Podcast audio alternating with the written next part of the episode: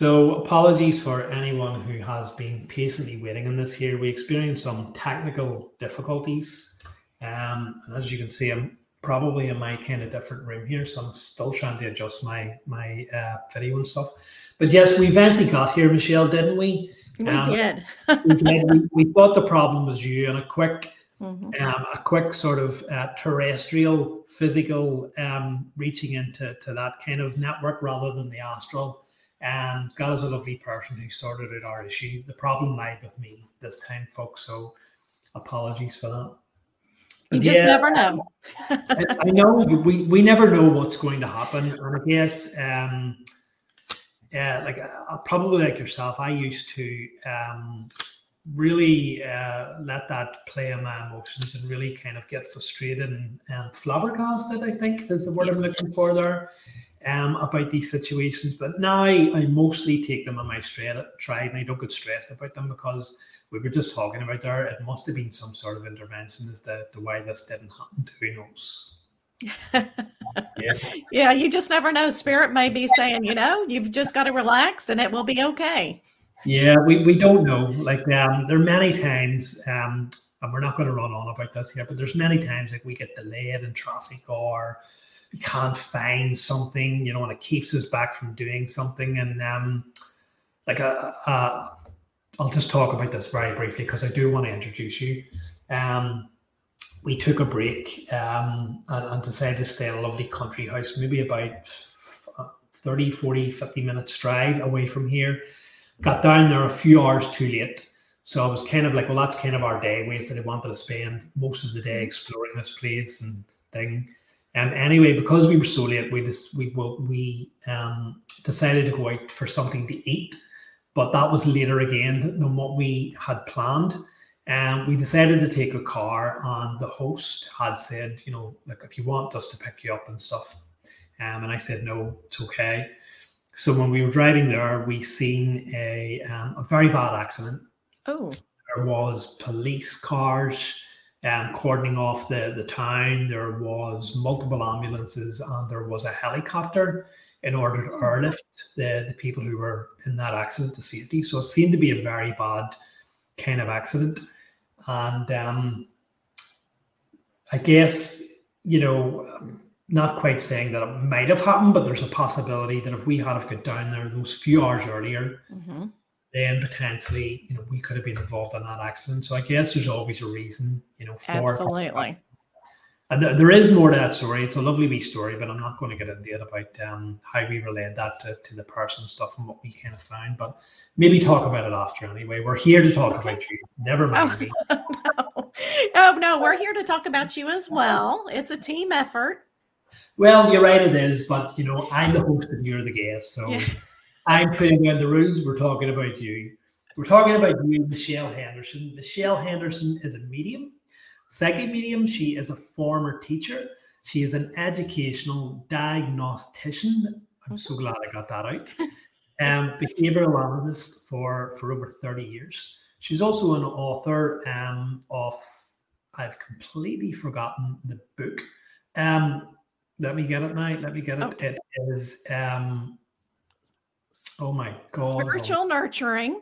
Spiritual Nurturing for Intuitive Children. Intuitive Children, yes. That was all that drama. That's okay. Spiritual Nurturing for Intuitive Children. Brilliant, fantastic book. Really enjoyed it. And we're going to talk about that today. Um, she also has her own website, her own YouTube channel.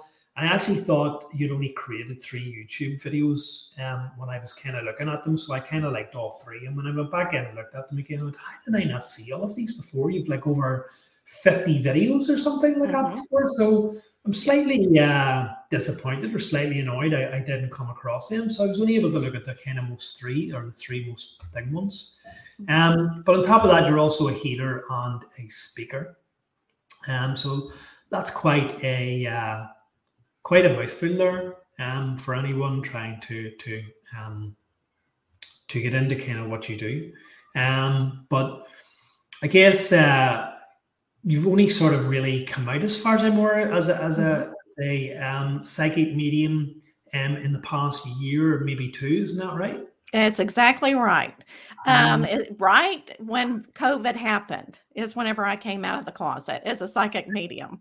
Of course, I, you know, of course I knew all these years that I was, but it's one of those things that you don't talk about, especially in Texas, the Bible Belt of the United States. And so, but it really happened in the twenties. I knew that I had, I had a spiritual awakening, and I knew that I had that psychic ability and also mediumship. And I went to actually a psychic medium that helped me, you know, embrace it.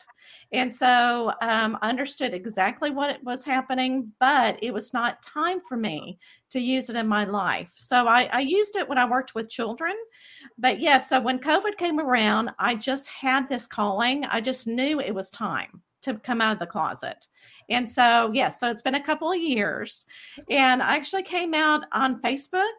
I thought, okay, this is my own, cha- you know, my business channel. I have, you know, followers. I'll talk to them. Well, you know, like what we were saying, there's sometimes spirit interferes, and there's a reason for it. So whenever I was talking about it and just excited about it, explaining it, I started seeing my friends on Facebook. I'm going, oh, I'm on my personal page. So now they know. Wow. But you know what? It was meant to be. Absolutely. It, was meant- yes. It must have been quite um, unnerving, I guess, because, you know, you're right. Like it, it, it's hard when you have uh, work colleagues or friends or family who really don't have kind of any idea of what it is that you do or what it is that you're kind of capable of. That's certainly true in my life. You know, I don't talk about this to anyone. There's nobody in my family I really talk to. There's a vague couple of hints that I kind of do this here, but that's generally it. And certainly none of my kind of um, people that I've kind of worked with, you know, would, would really li- understand that. And it's, it is hard. And I've talked about this at length because, um, you know, we know what we can do. We know we have that connection with spirit, but it's other people around us. You know, we're faced with that kind of like, well, you know, they're going to ask us to prove it, you know, that old one, or say it's not real, or, you know, all that sort of stuff. So it's just easier keeping that part of our lives just, just personal to yourselves. And I guess also, um, unless you're actually going to do something with it, really at the end of the day, what purpose does it serve if you're going to start broadcasting it around the place? It's just mm-hmm. this kind of look at me, me, me. So it, it is interesting that, you know, the way it happened for you, you didn't actually mean for that to happen. I kind of wonder what, what the reaction was to that. Absolutely. And what the reaction was, I was very surprised. I thought, oh my gosh, people are going to call me and, and talk to me and say, all right, you're doing the devil's work. I actually had a couple of people from church say, how cool is that? I want a reading right now. And you know, the people that really are friends of mine that are on my journey, they're they're not so they go, oh, I'm not surprised at all. You know, they just knew. And the people that really don't accept it or fearful of it, you know, it was just like they're not on my journey anyway. Mm-hmm. And it, and they didn't really talk to me, but it, you know, more acquaintances, you know. And so it's kind of like you start getting people in your life that you know will really accept who you are authentically. And that's whenever I started taking developmental classes with psychic mediumship. I met all of these psychic mediums. And now I've got so many friends who are in the business that accept it. We understand each other.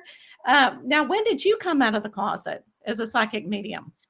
Well, I was just actually going to get to that. I actually, um, I've actually kind of put my development on hold because um, I was kind of involved in a church that um, caters for that. It's a spiritual church and um, kind of in a, a, an awareness type of environment and for progression onto what we would call circle, you know, a circle of people to, to mm-hmm. kind of develop that. But because of COVID and all that sort of stuff, it put everything on hold. So what actually happened then is that everyone was kind of back to square one. So those kind of two years that I'd already devoted on my life, it was kind of, and I was ready to move on then. You know, I was ready to move on and develop it further. And I found myself kind of back at square one again, back with people who were just complete beginners. And at kind of at that stage, um, I would say that my um, path diverged into doing things like this here. Um, but on top of that, as as we were talking about, I kind of like, I don't think everyone can do it all, certainly not at the same time. And of the three things that I was developing, being a spiritual healer, um, involved in trance or channeling and, and psychic sort of mediumship, I found that I was more drawn to healing and um, the, the the trance development. I do really miss, I really do miss the, the development and having the opportunity to practice, you know, my psychic work and and, and mediumship. But I, I just, I think it's in the future. And I found myself so incredibly busy with doing with doing this here. And that's just a whole other thing of so many guests. And I never wanted, I actually never wanted part of this here, um, doing videos and podcasts and blogging and all this. But I guess it's just spirit leads you in a way, you know. I guess we have pre-incarnational plans and pre-incarnational things that we want to learn. But obviously when we come here, we completely forget all about that. So we're kind of reliant on a way in, in spirit to kind of lead us, you know, this is what we agreed on. So, you know, this is what you kind of need to be doing. Um, so it was generally outside of my friends. Um, when I created my blog, which has gone back about three years ago, um, that I just kind of mentioned that this is what I do, but I, I don't like to talk about it. And I don't, you know, do anything public with it. But I do, I really do miss, especially the psychic work. Maybe not so much the mediumship. I've never really drawn that much to mediumship. But I really do miss um, giving card readings. And I do do it now and again, but just not, as as I said, um, an environment where I can have that kind of daily or weekly practice. So that's why I was really interested in listening to your story. Um, yes. I'm just wondering, um, like, you know, how how long did you train, or what was your kind of training in that? You know, because I've kind of mentioned mine. I'm kind of interested in finding out how you progressed. Mm-hmm. And yeah, that is a very good question. And of course, it all started when I was younger. So I could always feel energy around me. I didn't really see apparitions, but as a child, I could feel people in the room and I could feel different energies. And when I would go to school, I was so empathetic that I was worn out when I got home, and I was such an emotional child. I cried all the time. So when I became a teenager and a young adult, I started doing research on it. I was just really drawn to the metaphysical world, and I started learning more and more, saying, you know, that is absolutely normal. What is going on? on. And, um, and again, again, in my twenties, I went through that spiritual awakening, and I actually had spirit that would come and visit me, and I started hearing the voices, and I thought, I am going crazy. So I found a medium in the area, and, uh, she told me, she said that, that is called mediumship, and you're hearing, you know, spirit's trying to connect with you.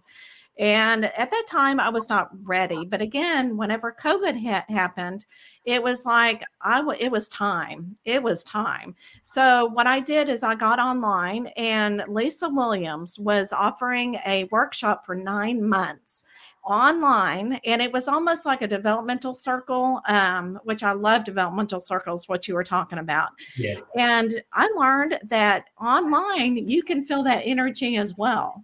And that really surprised me. But I think, yeah, taking uh, that nine-month program and really finding out more about, it's almost like tuning it.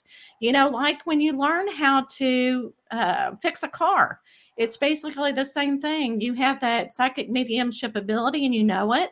It's fine-tuning your talent and your abilities and doing exercises. And so once you do all of that, it just kind of all comes together, and you have to really embrace uh, the journey and the process. That's when the fear comes in, when you don't go, okay, I'm gonna, I'm not in control. And the fearful, the fear comes in, right? So just practice, practice, practice. I took so many workshops. I took some workshops before COVID, before I came out, just to, because I was, again, drawn to it. And um, I just felt like I was with my other people. I felt at home with others, and I could talk about it openly where I couldn't at work or at home. Mm. So once you find your group and you can talk more about it, uh, when I meet new people, you know, I don't come out and say, hey, I'm a psychic medium. uh, because you don't know, again, you don't know what their background and what their journey is. And I know that it, through my light, my personality, it's going to come through anyway. So uh, a lot of times I'll tell them, of course, I'm still working for a school district part-time. And then if they ask me about the other, I said, oh yeah, I'm a spiritual coach. You know, I, I have these ability, intuitive abilities. When you say spiritual coach, they go, oh, I know exactly what you're talking about. But for some reason, when you say psychic medium, it's like the fear I, comes. Yeah, I think I know what that, that is because yeah. people, they've got to read my mind. They're going to read my, they're going to be able to tell what I done last Thursday. I sat on the couch and ate that two bars of chocolate or something potentially, you know, what they think's even worse really at the end of the day. But, we, but it doesn't happen like that, you know. No. It, it's down to free will. You have to um, freely give that kind of information or allow, because spirit will not come in and just go, oh, well, I can, I know what you done last summer, that type of thing. It's, it, it doesn't work like that. But you're right. For anyone kind of um, that you come across and you mention, well, I'm a psychic medium, you're either going to get derision or you're going to get people who will kind of back away from it. So, it's, yeah, it's, it's a really good way to to break the ice type of thing, to say, well, I'm a spiritual coach or spiritual teacher. Um, but, you know, you kind of, um, you, you, well, what I'm trying to say here is that you kind of knew that from an early age, where my path was kind of different. We both had an awakening. I think that um, there's something about this time where we kind of know, but obviously there are more and more people awakening in these mm-hmm. last few years. There really is. Um, awakening off their abilities. I, I kind of look back on my life and go, well, it was kind of all in place, you know, the books that I was researching as a child and uh, the interests that I had and the type of personality that I had and, you know, potentially more stuff that I, I've completely forgotten. But because um, I had no one to kind of tell me about it or no one to, to kind of reach out to, um, you know, I kind of grew up and went, well, there kind of is nothing, you know, I'll have to push. I never do anything anyway. Um, and it wasn't only until my awakening, um, I'd buried myself that deep. It wasn't until my awakening where I happened to encounter a psychic medium, sort of became friendly with him and found out that he was, just, I was like, psychic, huh? You know, and I'd, I'd heard of the term, but, you know, somebody had said to me, like, you know, how many psychic mediums do you believe that there are in your your city or in your thing? I would have said five, and many of them do you think are genuine? I would have said one. So I had no idea about that side of spirituality. You know, I I I knew what the term was, but I didn't actually know that there was this whole world, you know, living side by side with me that that that was was I'd grown up and kind of passed on. So that was my kind of awakening. And I think like most people who have awakened in these past few years, it has been absolutely, you know, the growth has been exponential, I guess, you know, with, with opening up and getting in contact with spirit or those higher dimensional, you know, beings and, um, and just having my own kind of um, abilities and connections. And um, probably like you, I went through that kind of, um, religious upbringing and rejected it because I didn't find any satisfaction there, and even completely rejected the teachings of it and Jesus and pff, dead on, you know, that type of thing. And now I've actually kind of went full circle back to this deeper understanding of who Jesus, Jesus Christ actually was and what he was about, you know, just on a deeper level than what is being taught in our, in our religious organizations. So I, I find myself having that in common with you too. Yes. Yes. Yes, absolutely. I mean, Jesus has always been my best friend. And I still embrace, even though, you know, um, the churches are very, very strict and abide by the Bible, um, I still embrace my background because, hey, that's where I came from. Mm-hmm. And, um, and I still, you know, back when I was little, I would talk to Jesus all the time and I'm going, he's my best friend. I don't see him as an angry God. I don't see him as an angry person. So he's so loving and caring. And yes, when you look at, you know, the different aspects of what Jesus was really all about, then you start going, ah, that makes total sense. Yeah. He had so much love and light. Absolutely. And I, I've, I've done a few pieces on, on him and I've talked about um, a connection that I feel that I've had. Um, but again, I, I suppose like many people, I don't know if this relates to you, Michelle. I didn't don't remember reading too much in your book about it. But um, certainly, like a lot of spiritual people, they've been through a lot of trauma and uh, through a lot of kind of hard times. And I'm kind of no different. And that's where I found that I developed this relationship with Jesus. And he actually plays, or that spirit who we call Jesus is actually played a, a massive kind of part in my life. You know, felt a, a really personal connection with him and, and who he's about. And I've wrote pieces on him. I've ex- talked in my podcast about the universality of, of Jesus, that he's not just a Christian figure, you know, that he's revered in Muslim circles, in Muslim teachings, in, um, you know, they potentially went and learned in India under uh, Hindus and, and yogis and stuff like that. He's, he's he's very well mentioned in Autobiography of a Yogi by Yogananda. They they revere him there. Um, and even in all these kind of um, channelings that we that we get from um, from a number of sources, what we would call kind of extra extraterrestrial or extra or higher dimensional sources. Certainly in the things that I've read, they, they talk about Jesus as being the great teacher, you know, and it's because of his message of love. And they talk about, obviously, you know, that we're talking about now, this great shift that we're going through. He was talking about that two thousand years ago. So this is kind of what his teachings were.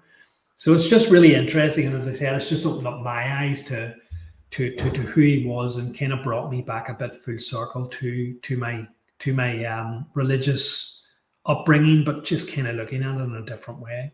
Right, right, and you know, and I, whenever I do talk about the churches and everything, I always have to remember, you know, and, I, and Jesus is not non-judgmental, so I'm going to be the same way. Everybody has different journeys, and you know, have to learn different ways and different things, because that's why we're here.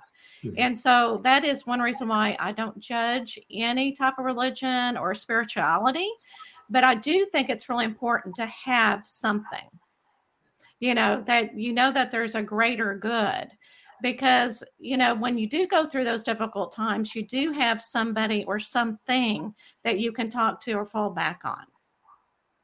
Absolutely. Yeah.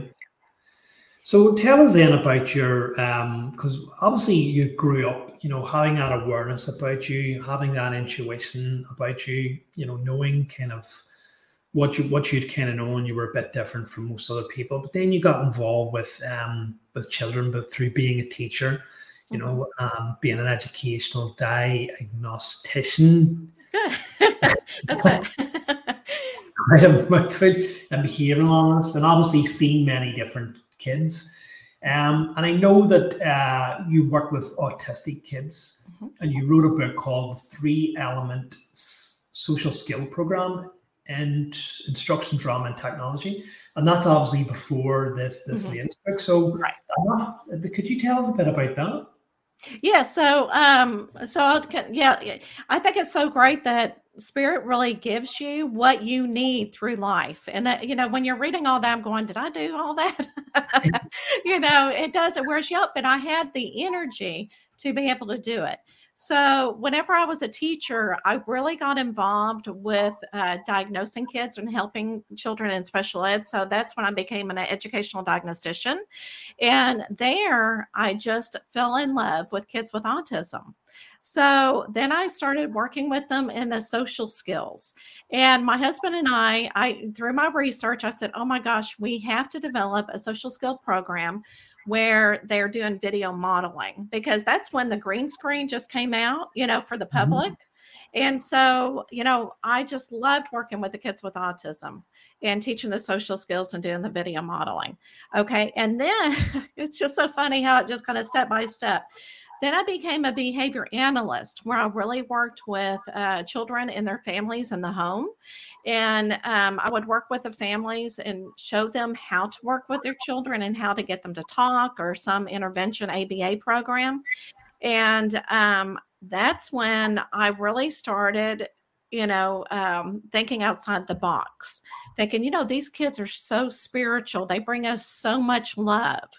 Um, but anyway, so right after becoming a behavior analyst, I really felt called to write this book. It was almost like it was channeled to me. And when I was doing research, especially with kids with autism, um, I could understand what they needed. It was almost like we were telepathically talking to one another, and I didn't know what it was at the time. And and all of a sudden, when I was doing research, I saw that. And um, I'm trying to think of his name. William Stillman is actually a psychic medium who has been diagnosed with high, um, with Asperger's or high functioning autism. And he talks about that, yes, children can telepathically talk with you. And I'm going, oh my gosh, that's exactly what happened. So anyway, I felt like the experience has really brought me in. Whenever I was talking to my friends about becoming a psychic medium, all of them said that when they were a child, they shut it down. Their parents didn't know what to do. And so I kind of put, I thought, you know what? I have the experience, I have the educational knowledge to be able to pull this book together. And I knew exactly what needed to be in there. And so the book was, the objective was really to help parents if they have, you know, a child that's talking to someone who is um, crossed over and it's a loved one, a grandfather. Um, some parents will be afraid of it, you know, which it's just fear of the unknown, right? So knowledge is so powerful. So that's that's one reason why I decided to go ahead and write the book. The book, it was time. I kept being pushed. You've got to do this. And so it came to be. Brilliant. Fantastic. And obviously, you you know, you've incorporated quite a lot of that into your new book too, which is a sort of guide for, for parents who are kind of going through that type of thing, which I want to get into a bit. Um, and you actually, I thought I was actually going to learn you something there with this kind of high functioning autism, because I thought she'll, she'll not know this here, which is uh, what they call autism, but yes. Obviously you're, yes. you're you're ahead of the game. You already know that. Yeah, so and then you um you, you you started this thing in two thousand six, which is um mm-hmm. I A S I S. It's a non-profit, isn't it? It's teaching. Yes.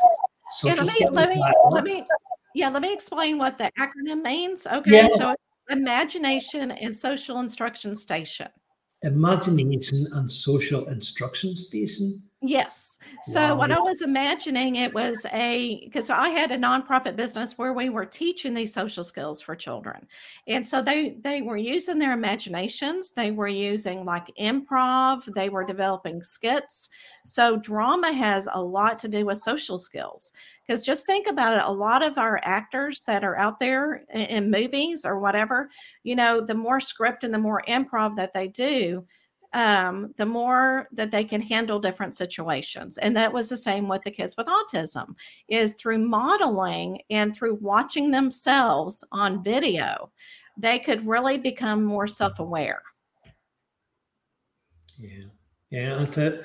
Like once again, you've incorporated some of that into, into the new book as well. Mm-hmm. So yes, just obviously fantastic techniques and things that, um, that, that are really useful for t- children and for parents. And so um, after this here, you actually became you, um, an ordained minister in twenty nineteen, isn't that right? Just before you, you um, became, actually came out. I know you were certified as a spiritual advisor in twenty twenty-one, but is that the same thing, an ordained minister?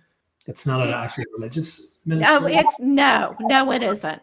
And what and um, so what it mainly just shows is that you are very spiritual, and I'm in the spiritual business, and it and it also helps whenever, you know, I want to say taxes as well, so that, you know, uh, the tax uh, people know that it is a, a type of spirituality, and I want people to know that I, you know, I am serious about that type of business.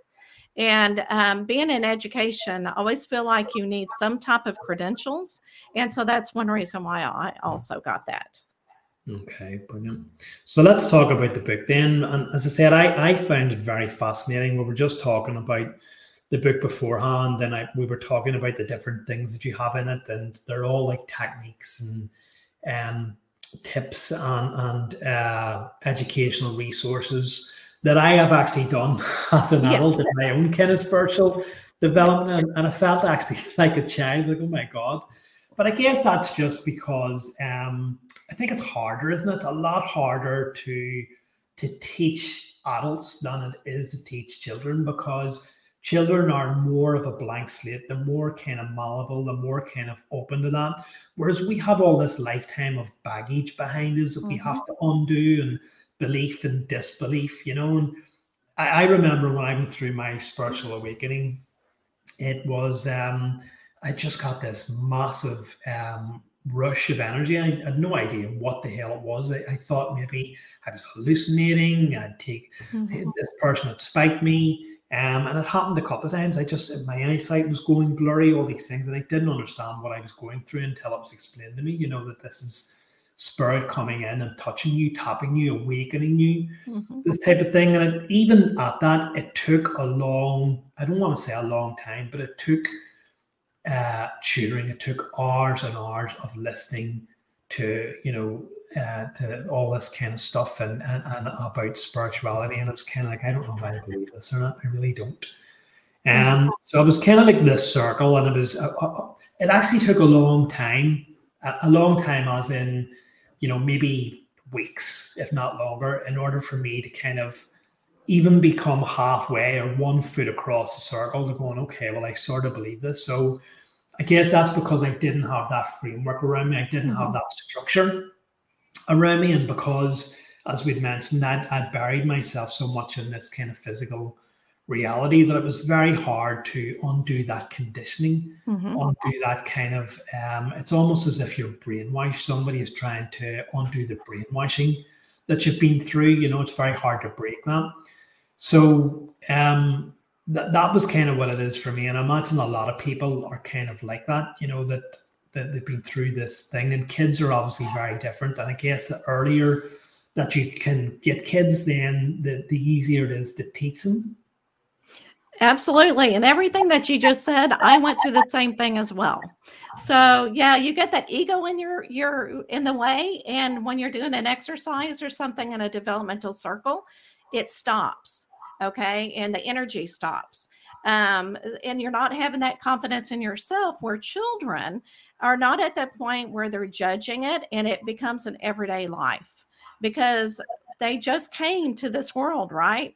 And so they, like you said, they haven't been conditioned yet. And so what, what I've done is, yes, I've learned a lot of those exercises in a developmental circle, and I put it where we can teach children. So I did it because what is psychic mediumship is all imaginative. You use that part of the brain and the imagination to connect with spirit, because if the, you get that logic in there, you know, you start thinking, you start second guessing yourself. But yeah, so I feel like if children start earlier, they will accept it. They will accept others' abilities as well, because not everybody has the same ability, as you know. And so I think through the exercises, they can either use it or not use it, because everybody's on a different journey.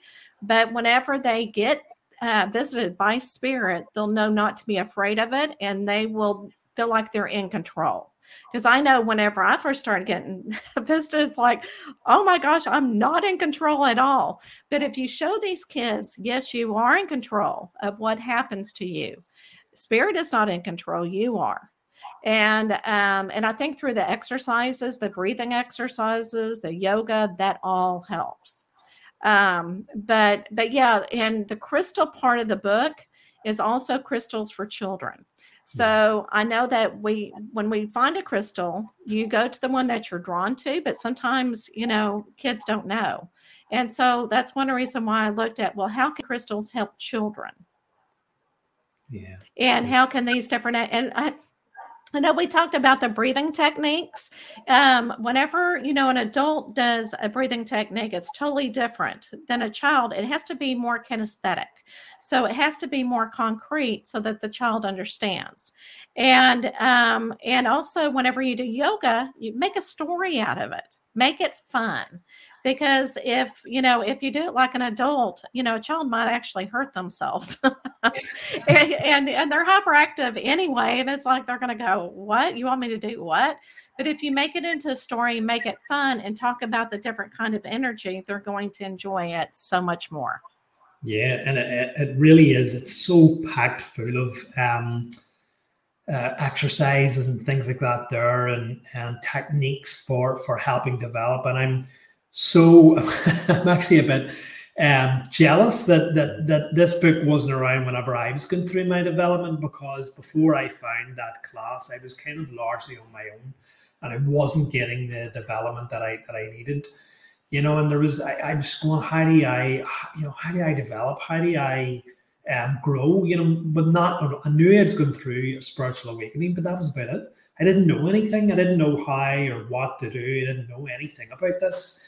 Um, I think there's times there where you're trying to develop, you're trying to grow, you're asking to become more spiritual.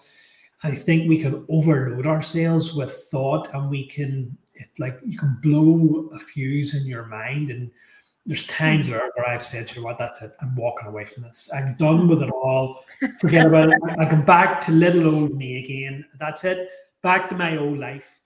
And um, even though I didn't have that um, guidance really around me, I think it, everybody can relate to the fact that um, it doesn't last long, that you're you're drawn back in once you're going through mm-hmm. this process. You can't put the jack back in the box. Pandora's box is opened, and all you can do is go forward. And once you kind of go through that phase of going, well, you know, I've banged my head off the wall, I've, I've, I've blown fuses, I've decided I'm walking away from it, you actually come back stronger again, don't you? But it, it is, I guess what I'm trying to get at here is a, a book like yours is, is just so vital for anyone going through a spiritual awakening, and for kids especially, because children are um, at various stages of life trying to develop a personality of their own, trying to figure out where they fit in with the world, trying to understand, um, you know, what, what, their relationship to their peers, other school children, um, you know, society in general, dealing with puberty, conflicting emotions. So, you know, to go through all that and to potentially go through a spiritual awakening with all those things that you say in your book, potential rejection, you know, not understanding from parents, uh, not understanding from community, it must be extremely, extremely difficult. And to have, as I said, a book like this here is just so, so vital. Mm, no, I certainly hope so. Thank you. Thank you. Absolutely. Yeah. And some of the things you mentioned, you know, you mentioned your auras, the chakras, we talked about breath work, meditation, mandalas, yoga. There's just about everything in, in your book that that you could possibly want a child or someone to be instructed in, because, as I said, I've been through all those things as an adult, and obviously mm-hmm. you've been through all those type of things. Um, and one of the, the phrases that I that I really liked in, in your book, and I wonder if you could elaborate a bit on it, is, is looking at the world through a child's eyes. Mm-hmm. It's about nurturing those spiritual gifts and how society puts blocks upon those gifts. I love that. Yeah. Thank you. Yeah. So I think as an adult, I think especially as children get older, you know, older, uh, young, older teen into young adulthood, they start seeing life as what it is. You know, we get our job in the way, we, we start, you know, um, thinking about things to just survive every day in the world. Like you said, you get busy and your mind is on more of earthly, you know, issues, and you kind of put your spirituality on the side. You don't have fun anymore. The stress gets to you, and that's where you get mentally and physically ill. And so, I mean, and you know this too, as doing completing readings, a lot of times, uh, especially psychic readings, a lot of times you always want to say, you need to go back to that childhood. You need to enjoy life. You need to look at the little things. You know, look at a tree blowing, because when a child first comes into the world, they are experiencing everything. It's almost like also, I, I don't know why it just came to mind, but it's also when you see have a puppy for the first time, and the puppy, you know, sees a leaf and they see them, you know, yeah. that leaf being blown, and you're going, they're going, I don't know to be afraid of this. So it's just looking at the eyes of a child, looking at it from a pre- fresh perspective. So whenever you do have a spiritual awakening, think of it as, oh my gosh, I'm a child. I'm learning this. You know, what can I learn from it? And don't judge it, because children don't judge. They kind of look at it and go, okay, this is all fun and everything. and and especially like snow, and especially being here in Texas, we don't see snow often. But my little puppy, when it saw snow for the first time, it was so much fun to watch. You know, it's like, oh, what is this? This is so great. So I think we all should be on a daily basis getting out of bed in a fresh mind and say, okay, what a, what a child seeing, you know, during this day, what do I want to see as a child? Yeah. Now, Michelle, there's one of two things going on here. Either you've read my blog or oh. you really are psychic. uh, yes, I, I had. I did read one blog, but I don't think it was about that. It was now, the first well, one. Yeah. Part of my part of my blog is dedicated to to messages that I receive from the higher self, um, which I'm assuming is the higher self anyway, or guides, whatever you want to call it, which is um, which is fine anyway.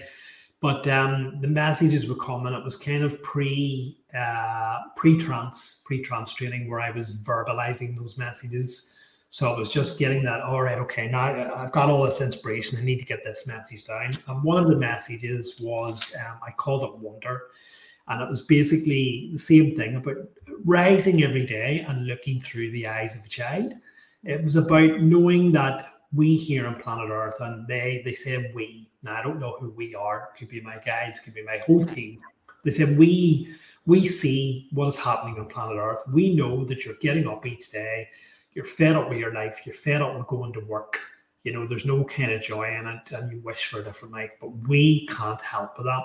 What we can help you with is to see through the eyes of a child. Imagine that you're a child again and rise each day with wonder and wonder what the day is going to have with you. Like, imagine how you feel when you feel around Christmas time, that kind of anticipation, you know, I wonder what's going to happen. So rise each day and greet each day with wonder. I wonder what I'm going to experience today. I wonder what, you know, gifts are going to befall me or experience that I'm going to have. And so I think you're, you're just absolutely right. That's exactly what, what we need to do is, is remember uh, what it was like and and as a child. And whenever I see children today, they're so, because um, I think about this often, well, they're obviously Indigo children, they're rainbow children, because you can just see it. I think that they see the light within you.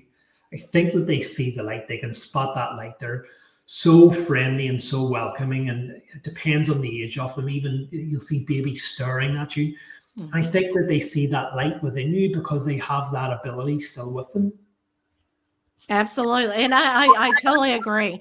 And I think too, and, you know, and this, this is something that I did not put in the book, but I know when I was working with autism children, they would look off. And this is a child, you know, from three to five that I, I was working with. And they would kind of look off, and sometimes they would start laughing. And I'm going, what are you laughing at? And they would just, and you could just see that they saw something. But I think that they can also see the earth's energy. You know, whatever is radiating from the earth, they can see the grids, they can see the different, you know, dimensions, everything. And they are not afraid of it. They're just in awe. And I think a lot of times they want to keep watching it. And here we bring them back to earth, that type of thing. Yeah. But I'd love to call them kaleidoscope children, because, yeah, you know, when you get a kaleidoscope and you look at the different patterns, um, that's, and it's kind of like a geom- uh, sacred geometric a pattern. Yeah. I'm having tongue tied for that. So, yeah. So, you know, whenever I do uh, channeling with spirit through writing and drawing, I get a lot of geometric patterns. And so, and I'm trying to figure out what everything means, you know, but I can just feel that pen going around. I'm going, okay, someday spirit will let me know what each pattern means, where I think children will pick it up immediately and know exactly what each pattern will mean. Yeah. And and kids, um, young, young adults nowadays, you can see that they are a different, um, people always talking about, oh, the, the young youth of today, a crazy generation, without actually knowing what it means. It's, it's, it's, it's, they are different souls. They are different spirits. They are more advanced, if you want to call it that. They're from higher vibrations, come here in order to raise the vibration of, of, of this planet and help the rest of, of, of us, I should say, because we're still learners in this too. Mm-hmm. And, and with that comes this idea of uh, a rejection of the old system. Mm-hmm. You know, you've got to get out and work hard. You've got to, you know, get your exams. You've got to get out and get a part-time job. You've got to do this. And kids nowadays are kind of like, no, that doesn't interest me. No, maybe that's what you want to do. Maybe, but I want to go out and sail the world. I want to go out and explore. I want to, you know, be a creative artist in, in whichever field that is. And they're so adept at technology from such an early age. Um, and I think that's what it is. It's not that um, they're a crazy generation or morals have degraded in society. Mm-hmm. It, it's this idea that they're very spiritual and very, very special children. Who Agreed. Us, yeah. And I think that... Um, these type of children, because we're going to get into this because it's a, it's a massive subject, um, because they're at such a high vibration, and this has come from from stuff that I've read, is they don't fit in with this vibration easily, mm-hmm. this lower vibration.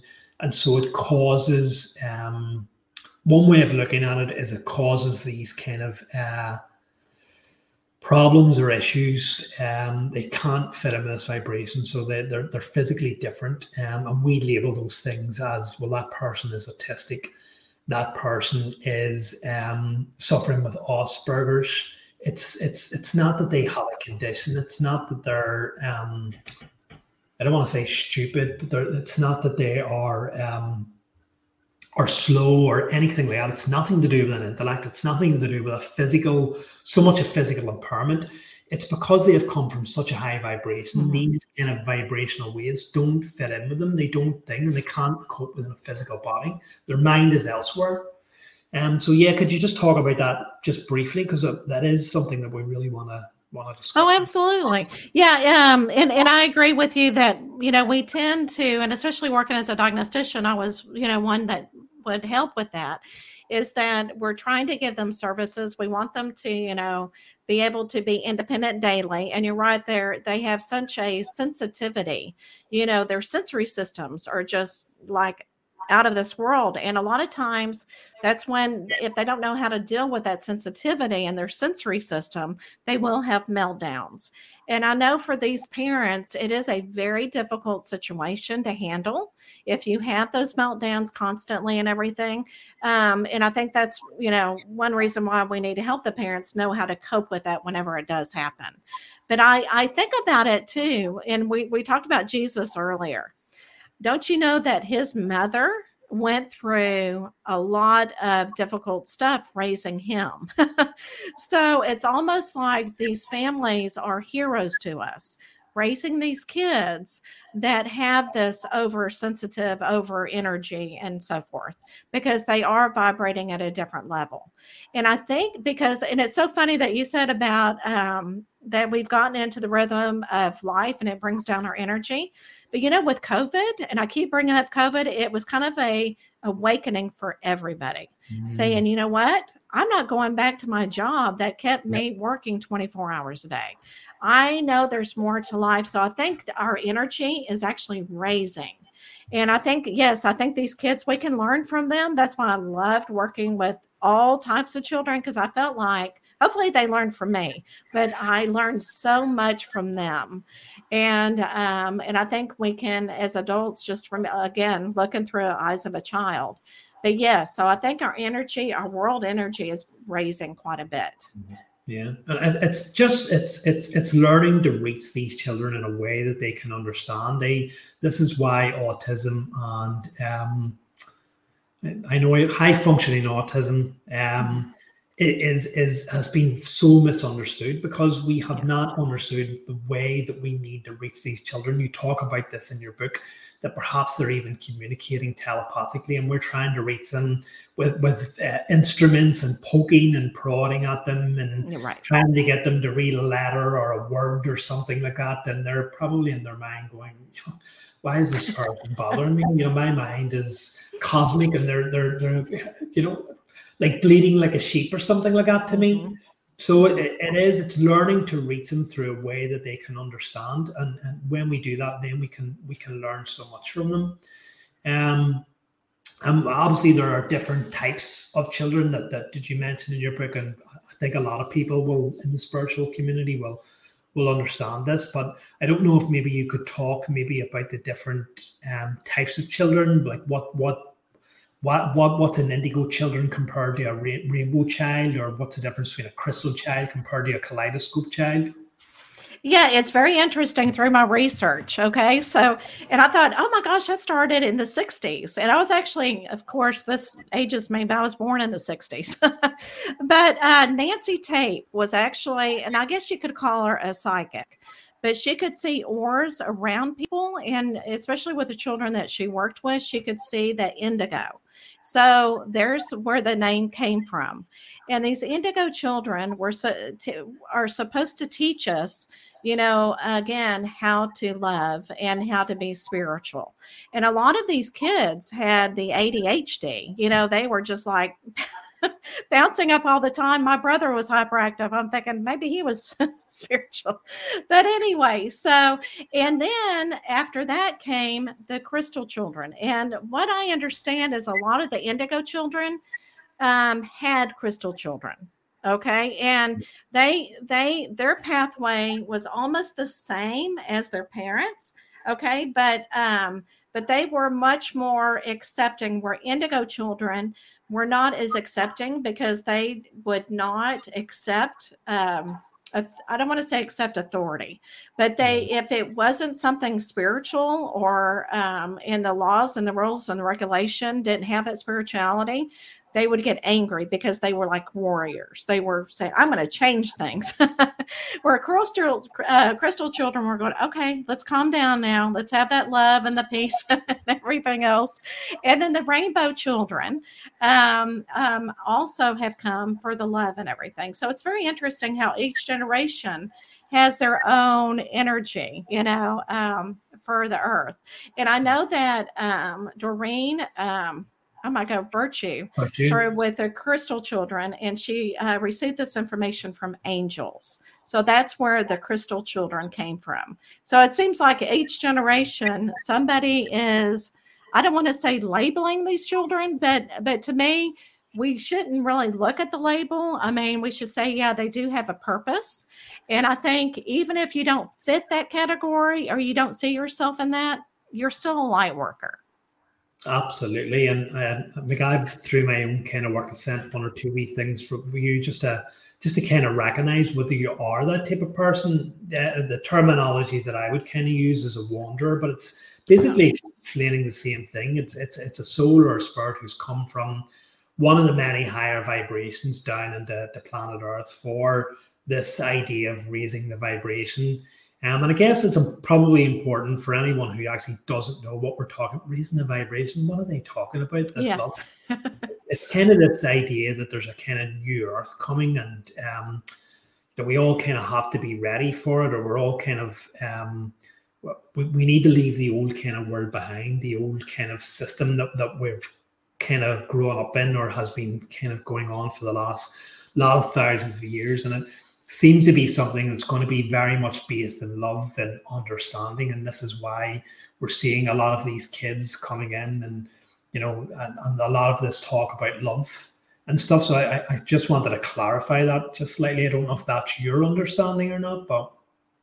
Yes. And it absolutely is my, yes, understanding that we are kind of going into a different new age and everything. But, um, but I think it, it also helps people become more aware.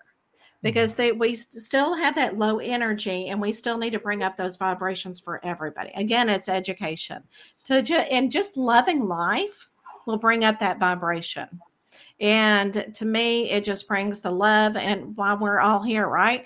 And I, I think it's interesting you brought up the wanderers, because a lot of times, and I know I felt alone. I felt, I thought, are other people like me? You know, that kind of thing. You do feel alone.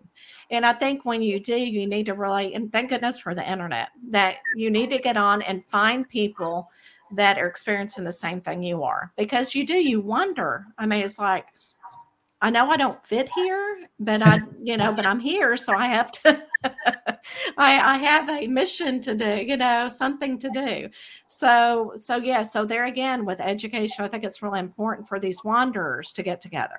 Yeah, absolutely. And, you know, one thing that just came to mind there to me when I, when you were talking, I thought like, you know, never mind children, you know, th- there's so many adults that, that could be doing with Michelle's teachings and Michelle's books. There's so many adults who are lost out there who are pretty much need to go through the same process as these children are, because there are so many people, as, as, as we've talked about there, who display those characteristics. And I think that the important thing to remember is that we call these children indigo children, rainbow children, crystal children. But because coming to this planet involves taking a, a physical body and kind of you have to go through a mind wipe, um, It, it it's having to try and find that memory again. It's having to, and it's it's not like you have this direct connection to source. It's I kind of know that I meant to do something a bit different. You know, I, I feel that I'm different. I I have this vague sense that, you know, I'm meant for something more. But unless you have um, some sort of teaching or some sort of person that you you can speak to, a lot of people go through life never actually um, having that realization, never having that spiritual awakening. I think more people could could absolutely benefit from teachings like yours, from books like yours. I think a lot of people um, end up as alcoholics and drug addicts, on the streets, homeless, not because they want that life or because they're bad people or whatever you want to call them, because they feel that disconnection inside them and they don't know where to go to and they can't explain it. And because as a society, we're all kind of separated and we don't talk about this quite enough, they feel that they've nobody to, to talk to. And so they try and bury those feelings through alcohol and drug addiction and stuff like that. Mm-hmm. Absolutely. Absolutely. I agree totally. And, and you know what? What's very interesting is being a psychic medium, and I've, I've talked to others, your energy and your experiences, you actually attract people that need your type of healing.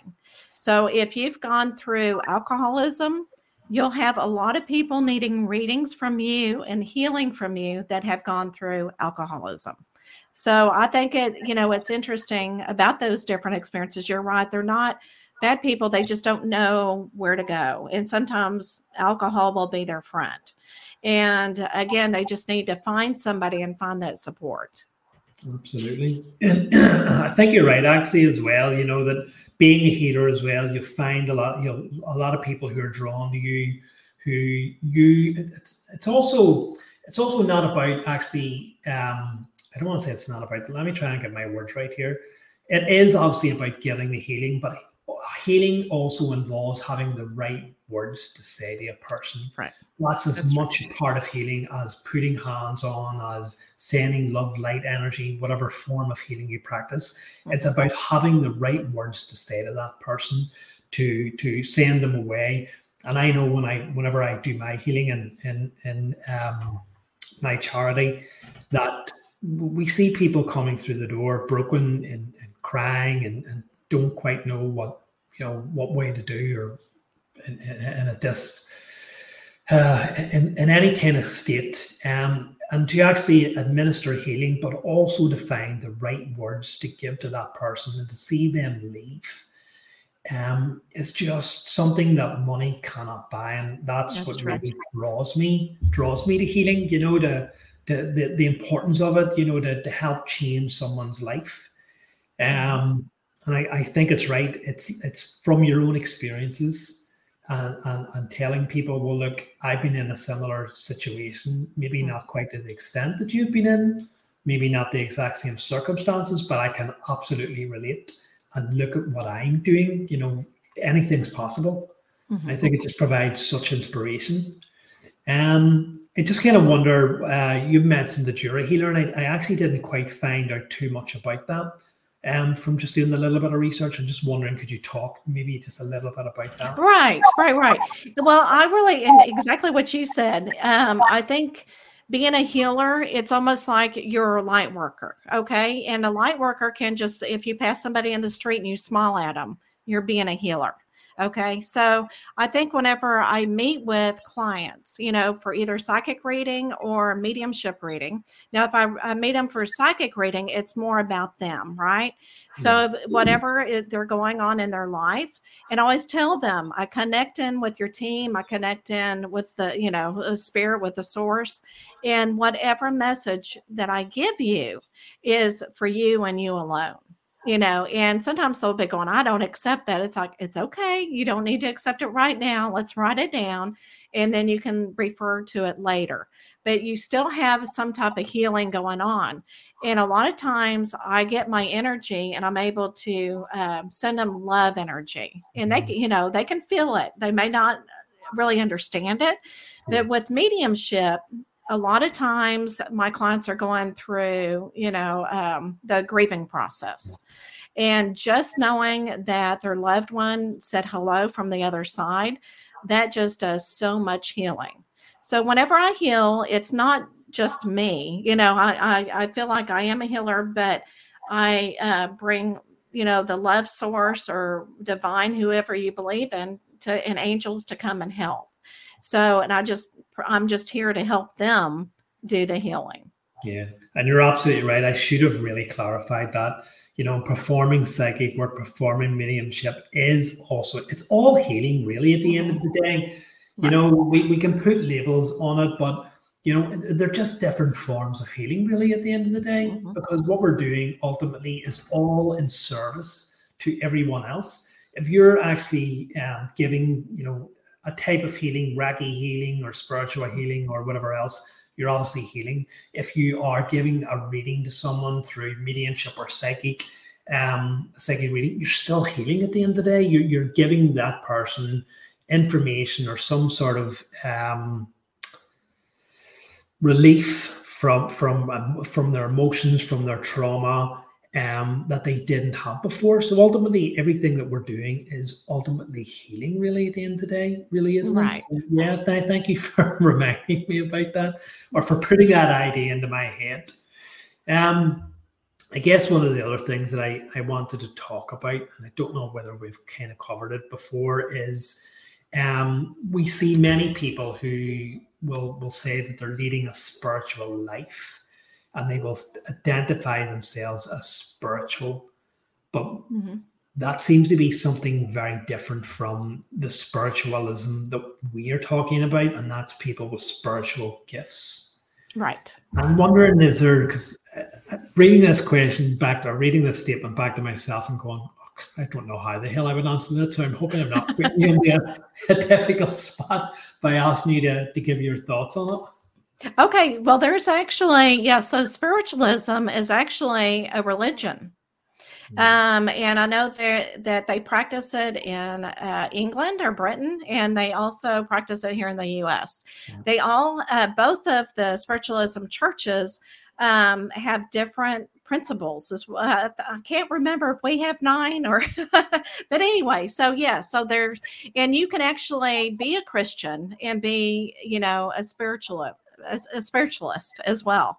Um, Lily Dale, which is in New York, um, was created in the late eighteen hundreds for people who really believed in spirit and who were mediums. They would come together and go to Lily Dale and they would do mediumship. And so that's whenever it started in the United States. Now, to be spiritual, I think that, and it means different for different people, um, it just knowing that there is something higher than yourself.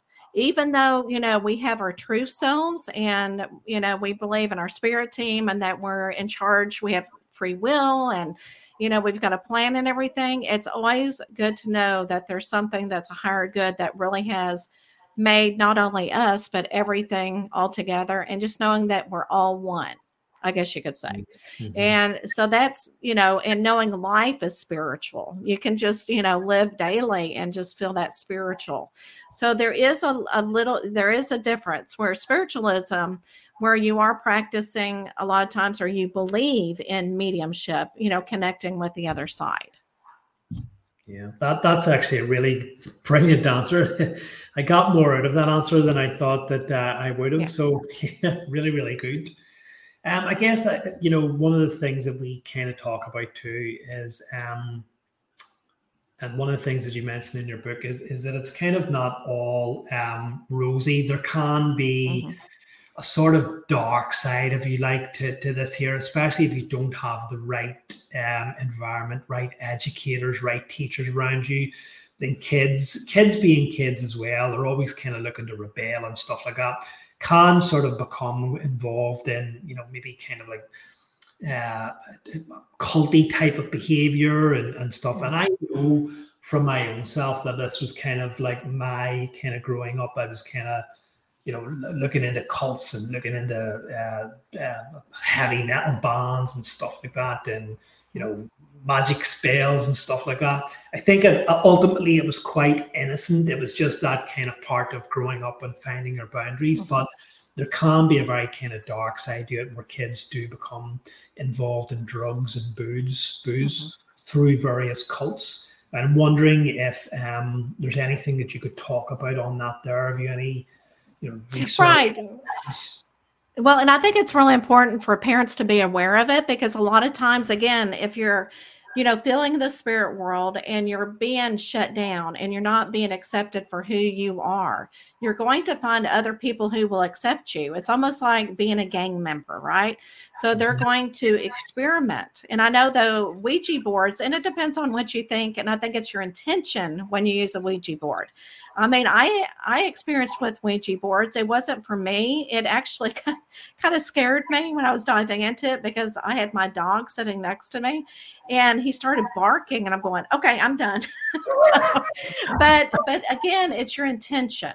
So some, I mean, I know some psychic mediums that will use a Ouija board, and, you know, they love and light and everything else. But whenever you're a teenager and you get in this cult and you get that lower vibe, the lower energy, and you start harming yourself or you start cutting yourself, there's other things going on. Um, but but they're just trying to, you know, be accepted, just like an alcohol, like what we just talked about. If, you know, you're trying, you're using drugs to be, you know, to numb yourself. Well, they're trying to find, you know, an acceptance, especially when you're a teenager. We all do, right? But I think parents need to be aware of it. And if they see this going on, they really need to sit, sit their child down and have a conversation and just say, we know what you're doing. We, you know, that's something that you're learning, but you can also get hurt from it. Yeah, brilliant. Fantastic. And it kind of leads on to this next part of the book, where you have all these kind of, um, things in place for parents, you know, what parents can do if they suspect their child has spiritual abilities, and who can they go to and what can they do, and um, some of the things that we've obviously kind of talked about, you know, about um, learning the meditation from a very early age, which is a fascinating one. I think you've mentioned it's like a minute for every year of their life that they have mm-hmm. been alive. So if they're seven years of age, no more than seven minutes, which is which is really brilliant. Learning them breath work, types of breath work and stuff like that, teaching them about auras, chakras, coloring ins, and um, vision boards for, for older people, and um, all that sort of stuff. And I, I just think that's really, really fascinating. I'm wondering if you could um, talk maybe about that. Oh yeah, you've also got um, bubble wands, straws, crystals, smudging, which, which I've done myself, and obviously prayer. And I think that's all stuff that parents can do with children, you know, if they're mm-hmm. open to it, and if they're willing to, to develop their, their, their child's spiritual abilities, because I'm sure there are some people who, who obviously aren't, who would kind of reject that. So it's very, very important to, if you're going to accept it, to um, to start exploring these, these things and learning with your child too. Absolutely. And I think um, if if you have do have a family that comes to you as a light worker, you need to also look to see where the parents' beliefs are, because a lot of times, yeah, if we say, okay, to a Christian family, we want you to get crystals, we want you to get sage, and they're going to be going, no, I want you out of here. So you really need to see where the family is coming from. And then, yeah, so as the family is learning all these techniques that their child can do, and they're beginning to accept it, the family really needs to do it with the child, because it's almost like, you know, a family that prays together stays together is what they say, you know. So I think in if even if you don't believe what your child believes in, because I know a lot of teenagers will start believing in different things, you as a parent, you need to accept it. And I think if you meditate with your child, it's like they feel supported. And as a parent, you can also learn so much spiritual from meditation. But if a, if if you give the parent different art activities or something that they can do with their child, they will bond much better. And the child will open up and be able to explain everything that is going on in their life. You know, so instead of going, I'm not going to talk about it, they'll be more open to it and accepting of others. And there's a couple of different things that you've mentioned then as a child kind of develops, um, where, where they can start, or maybe not develops, but starting to get in, into, you know, the older years, uh, years, teenage years, which is automatic writing, you know, oracle cards, dream interpretation, which is a massive part of the book. Um, and something that I'd never heard of before, which is an orograph. Yes. Yes. And that is, it's almost like a, it's spirit art. So whenever you do an orograph, um, and it, oh my gosh, this was, this has been going on since I want to say World War Two is whenever it was really developed. Um, but, but what you do is, and you can use cards to develop it, but it's almost like a psychic reading on paper. And you do it in a circle, okay? And that's a very symbolic. And but I've I've learned how not to use. I don't like board boundaries, so I don't do mine in a circle anymore. But you can just use different colors, whatever color comes to you. You can use symbols, and it becomes like an art piece for a person. And whatever they're going through spiritually, and it's like, oh, this it really is. Something concrete that the reader can take home. And it really resonates with them. I mean, you can say, oh, yeah, I see a car, you know, in my reading. Did your loved one or whoever die in a car, or are you afraid of cars? And they'll accept that reading. But if you put it into artwork, it just becomes powerful. Because, again, you're using that imagination. So it's almost like a story of somebody's life. on this, on the uh, orograph. Yeah, yeah, but really, really brilliant, really interesting. And obviously, you know, you, you've mentioned that kids can start actually, if they're into photography, make their own oracle cards, which is not something that I ever thought, you know, yes. of doing before, but it sounds like a really interesting concept, you know, based on your own photographs that you're taking, you start associating them with, with things and develop them into your own oracle cards. And I guess they have more of a, because we both know, you know, you're meant to develop a, a connection with your cards. Mm-hmm. You know, you're meant to have them and, you know, have your own energy and become comfortable with them. And what a better way to develop a connection if you've made your own oracle cards from photographs mm-hmm. that, that are inspiring to you. Brilliant. I actually, I absolutely love that. I guess this leads us on to the couleurs then, which are, you know, um, things that we we um, are are things that potentially parents can watch out for, and parents can learn to identify when a child is um, displaying one of these couleurs. And um, I don't know about you, but I, I was not aware that there was like eight couleurs. So maybe that's just me lacking in my knowledge. But I was like, what? Eight couleurs? I, I really must have to find out about this. Um, and I guess it, it's it's just very valuable for anyone who's listening in or watching this, you know, to understand what these couleurs are. And um, they're part of your, your clairvoyance, your your your psychic abilities. And we have clairaudience, which is your psychic hearing. And I'm going to ask you just to talk slightly about them and hope that hope you're able to give a little description on them. Okay, so yeah, and even like you said, I've had to learn the clairs, and I when I talk to clients, I don't really say the clairs. I explain how I'm getting the information. Okay, so a lot of times it's, I actually have to look at my list because I don't really use that terminology much, but I know exactly what it is. But okay, so let's start with claircognizance.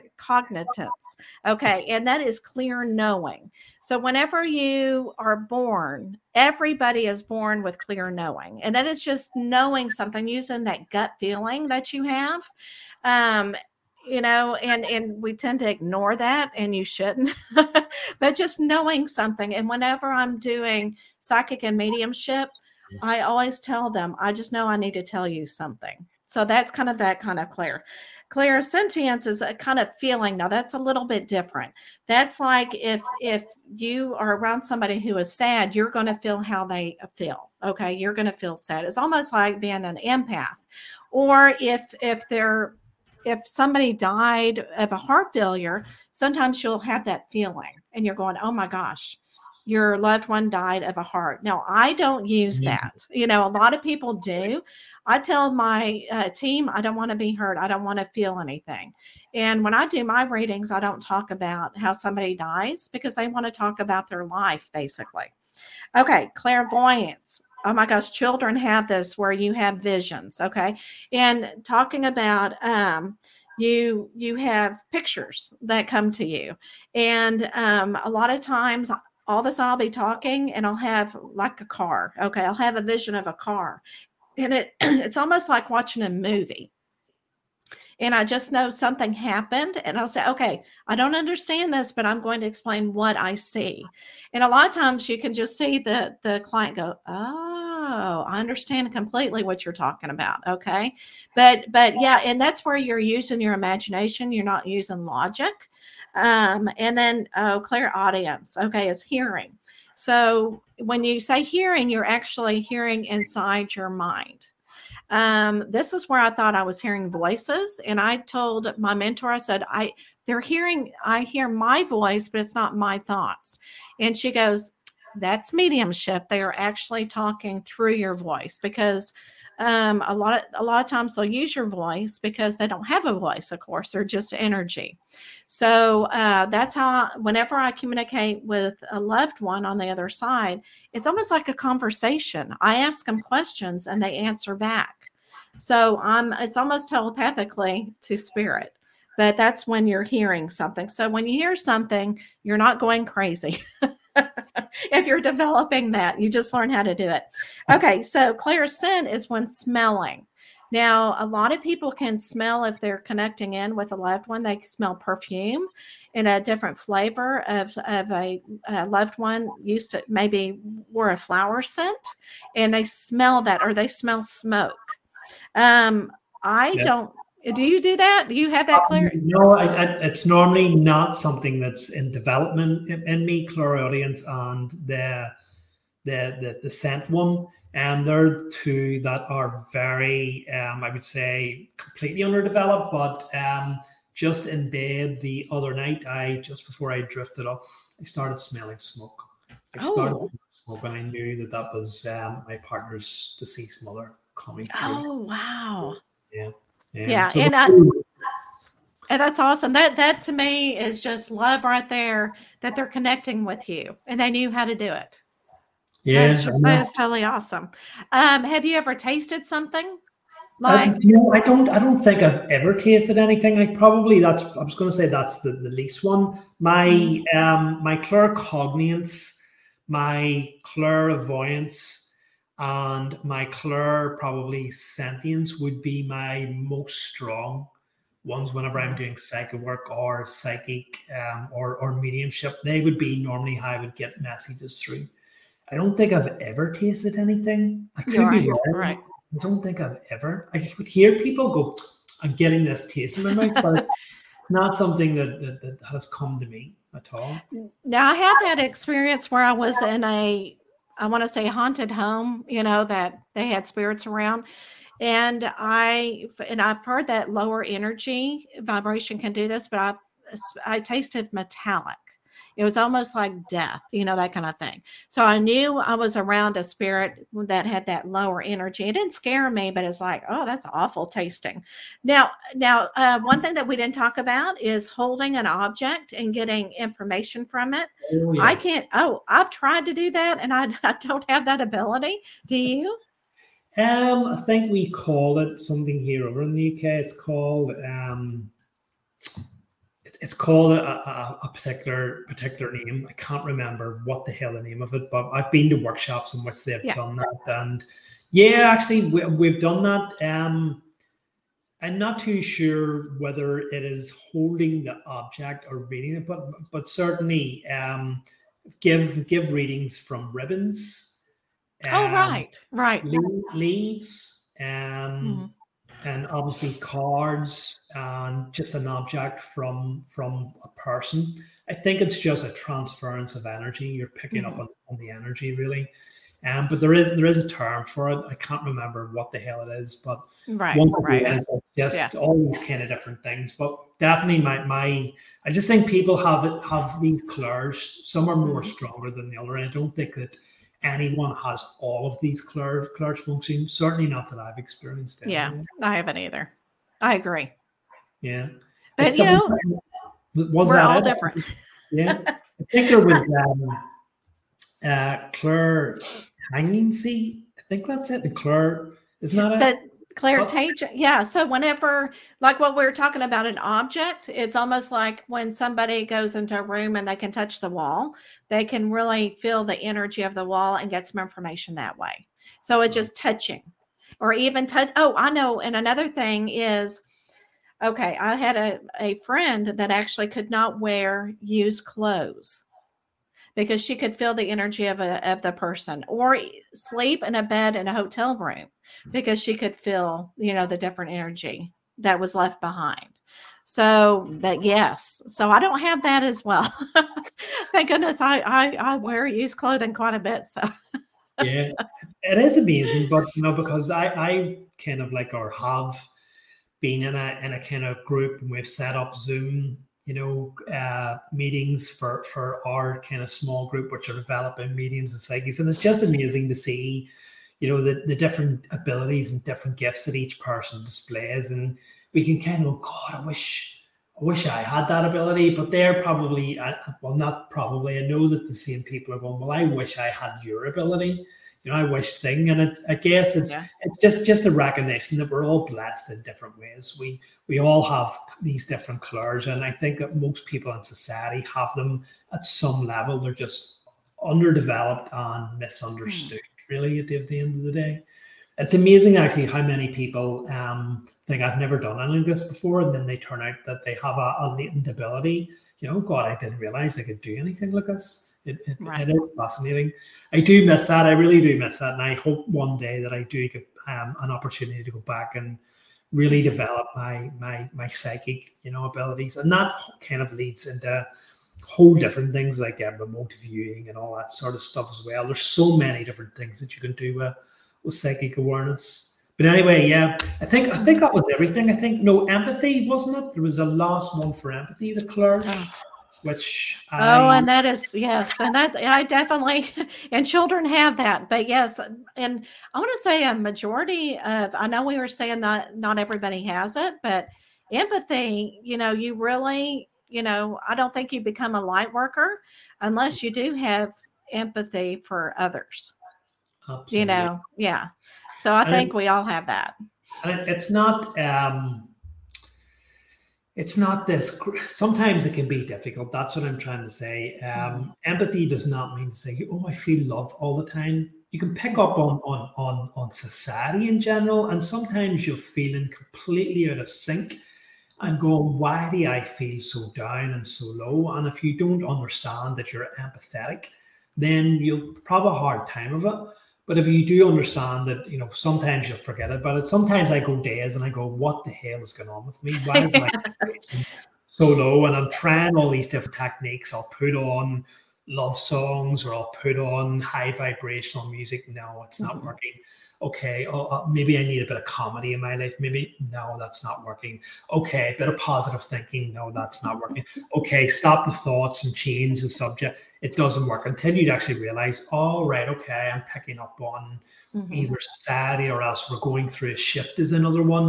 People who are empathetic will will understand these uh, vibrations that are that are hitting the earth um, mm-hmm. in order to, to help people, you know, assist them to go through this. Um, but sometimes I, I, I kind of like a, attribute this, or kind of have this analogy. It's like standing with your back either to the sea and waves coming in. You don't see the wave coming in. You only notice it when you're experiencing it. And it's kind of like out there. We don't know when these things are coming. It's only we're slap bang in the middle of it and we go, oh my God, oh, yeah. I just realize what it is it's experiencing. Yeah. So empathy is, is while it's, while it's a beautiful gift, sometimes it can be difficult to deal with. Mm-hmm. Um, and certainly when you when you're exposed to negative people and negative negative energies. Um, Absolutely. Yeah, it doesn't even necessarily have to be a kind of spiritual energy, but mm-hmm. maybe an, an energy that's left in the room from a bad atmosphere or an argument or something like that. There, we can, as empathetic people and as empathetic psychics, we can pick up on that and can lower a vibration. So it is very, very interesting. And um, so I guess what one of the other things that I, I wanted to talk about is we've talked about the family, we've talked about the children, we've talked about, you know, family uh, um, family members and their responsibility towards psychic children. But one of the things that you mentioned in your book as well, which is really great, is if you're a spiritual light worker, if you're a psychic, a medium who is looking to offer their help to um, to parents of psychic children. And I, I can't remember if we mentioned this as the start of it or just before it, where I was saying, like, before I read your book, and um, if anyone had come to me and said, like, my child is displaying all these abilities, can you help? Mm-hmm. I kind of like, well, uh, I know all these things, but I would no idea how to put them all into practice. Mm-hmm. And what you have here is guidelines um, for, for people who are looking to offer their help for light workers. Um, for consent, for written consent, you have forms written out that people can copy, you know, like legal kind of tender, um, uh, payment release, what to do, you know, how to charge people if, if they're late, and also recommending, you know, uh, if the parents need it, medical counselors or medical services outside of spiritual services. Um, And also when it's time to, to leave that family to, to, to flourish on their own, um, or when to come back and check on them. I'm wondering, could you talk about just that end of it? Oh, okay. Whenever to leave a family? Um, that aspect of it, you know, this. Oh, okay. Okay. Where did you get that idea from? Or was that part of your training, you know, to, okay, Michelle, if you're going to go out and do this work, you need to have these rules and guidelines in place? Well, and absolutely. So, um, and that's kind of a clinical point of view whenever, you know, I worked in the education business, but I think it's just great, edu- uh, great communication with the parent, because you need to say, you know, I'm going to provide this service. I want to make sure that you understand all my services, that it's not, you know, it's all holistic. It's not, you know, uh, like the medical business. Um, it's more holistic thinking. And so the parent needs to understand it. And because the child is a minor and you're working with the fi- family and with a child, you want to, again, say, um, just put everything out there and say, this is all we're going to do. And I need your permission. So I, you know, I need it in writing, because you never know. Sometimes parents will get emotional and then they start, you know, and I don't want to start saying blaming you, but you know, they've got sometimes some triggers. We all do. And so it's almost like being a therapist, but not, because again, it's holistic. Um, and so that's why the forms are in there, but there is questionnaires as well, because you want to know where the child is coming from, what part of the life is the spirituality, the spiritual um, events happening? Is it interfering with their self-esteem? Is it interfering with their social or their friends, like, you know, saying, get out of here, I don't want to talk to you anymore? Or is it really hurting the family dynamic? So that's why it's really important to get the more information, the better. And then, of course, you know, we're there to get paid, right? So you need to make sure that the family understands what your payment plan is. And I mean, because it is a business, right? And then um, you need to know when to stop the services. Say, okay, when we, um, we're going to meet once a month, once a month or once a week, I'm going to give you homework, you know, exercises that you can do with your child. And then if, if you feel comfortable enough after two months of working with me, I'm going to go ahead and, you know, maybe put you on consult or leave you on your own, because what you don't want is a light worker. You don't want these parents um, leaning on you too much, because they're on their own journey. You're there to kind of consult with them and lead them on their way. They, you know, if they're calling you in the middle of the night, twenty-four hours a day, they're not going to learn how to do it themselves, know how to control it. So that's why you need to kind of give them their tools and say, here you go. and then, and but every child will go through di- different levels of development, and they may need to call you back in six months, which is fine. Um, and then you help them again, but you just don't want them to depend too much on you. It's almost like as a psychic medium, you'll get the same customers like once a week. And it's like, okay, you're obsessed with getting getting readings. You don't need to do that because it doesn't, nothing changes usually, yes. you know, three to six months. So so that that's kind of the same thing. You want them to be independent family and just give them some guidance. Absolutely. Does that make sense? Oh, that makes perfect okay. sense. That makes that's exactly the answer I was looking for. And you're absolutely right. You know, like there's really no point in in, in any work we do, whether it's giving a family counseling or guidance, giving someone a, a, a psychic reading or a, a, a mediumship reading. There's no point them coming back a week, two weeks, even three months later if they haven't put the advice into practice. And that's what it's right. all about. Nothing's going to change for them. The advice is still going to be the same unless you have, you know, put that advice into practice and are, are now finding something new that's really come up. Um, so, yeah, that, that, that pretty much answers everything. One thing I did want to mention, I forgot to actually say to you, is I always think of mediumship as like a game of charades, isn't it? You know, that, that we're standing there and the spirit are going, like, it's a movie, two syllables, and we're having to try and interpret the message together. Mm-hmm. So that's kind of like my kind of analogy for, for mediumship. But for anyone who doesn't understand the way it works, mm. it's done through, um, as you mentioned, all these different clergy. And a large part of that is, is your imagination and your feelings, two um, fundamentally vital things that we tend to overlook in our modern society. We're told are pretty much worthless. It's only your imagination. Of just forget about it. It's only your imagination. Yeah. It wasn't real. It was only your imagination. But knowing, you know, how vital your imagination is in, in mediumship and how much your feelings play a role in that there, it just seems crazy that, you know, the, the entire world should be turned upside down to completely value these things that we've been taught are fairly worthless mm-hmm. in society. Mm-hmm. I wonder, could you just give a quick um, sage-like answer on that? On how society has, like, turn it off. Yeah. Okay. Yeah. Cause a lot of times they'll say, oh, you didn't hear anything. It was coincidental or, you know, um, there again, you're getting that logical mind into the scheme of things. They're thinking way too much about it. They're not looking at it spiritually, um, that yes, things can actually happen. You can actually, you know, get that mediumship.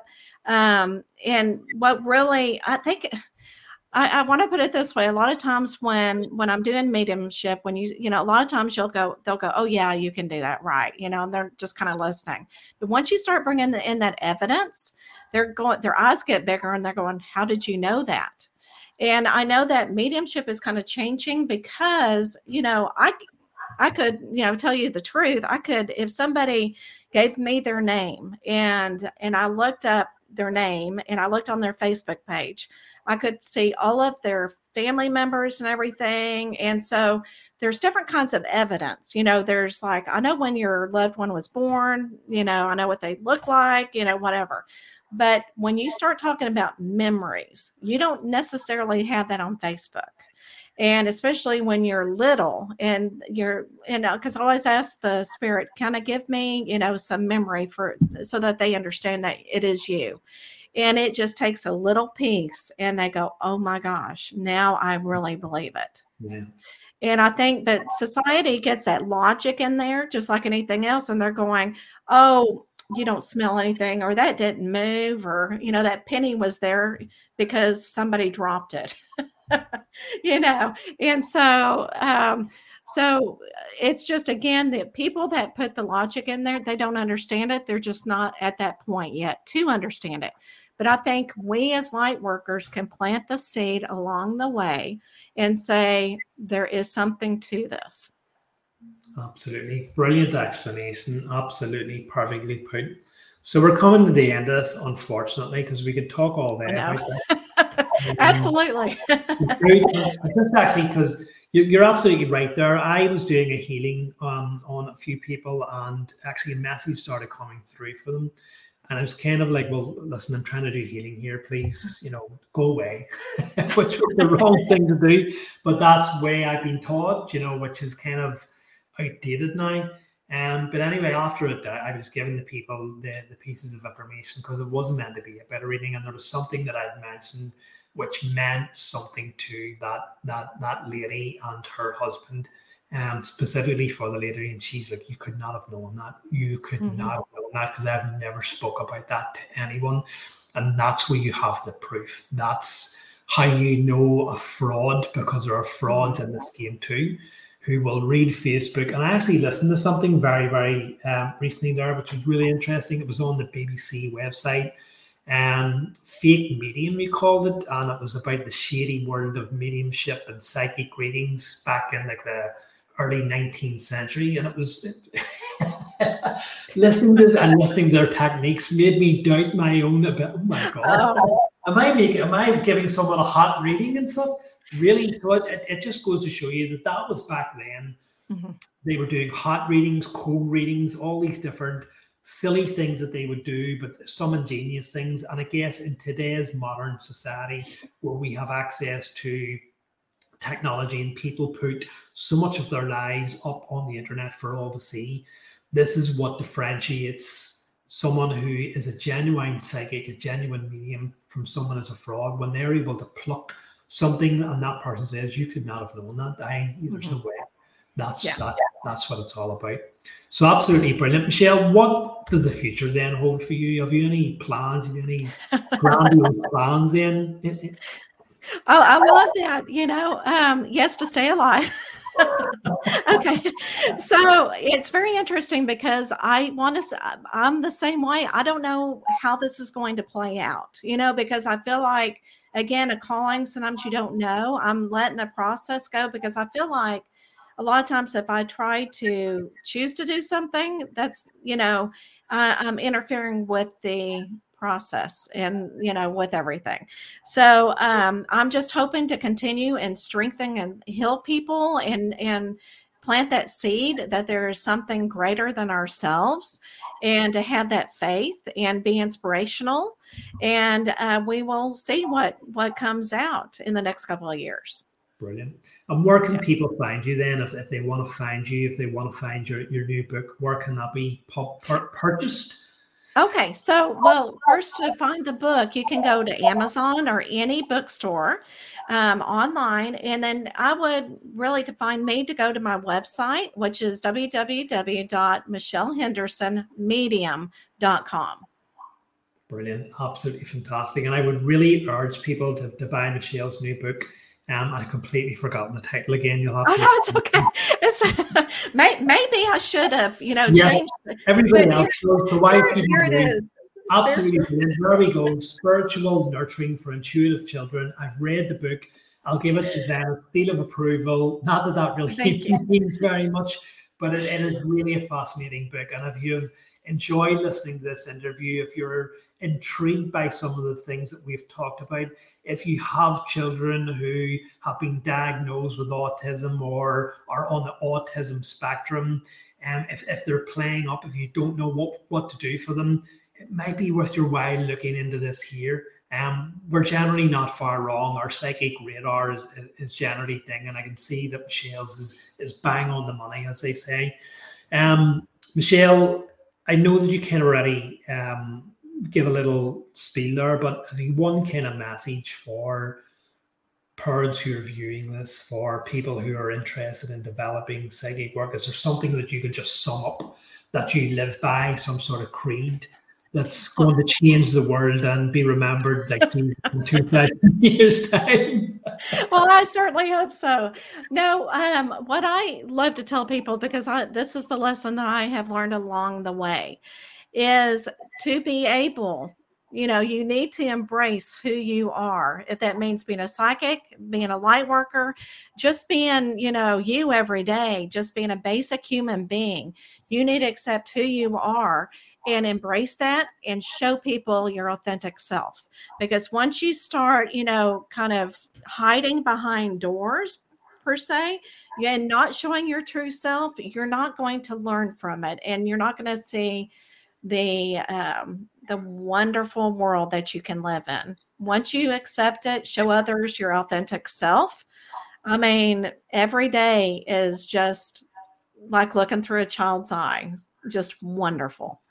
That's just amazing. It really is. And I'm going to leave it there. I could jump on and talk more because I yeah. feel like we have more to talk about, but I really want to leave people with that beautiful message. Michelle, it's been an absolute delight reading your book, Thank you. learning Thank from you as well, and um, listening to you. You're such a bubbly, interesting person. And I think that the work that you're doing is vital.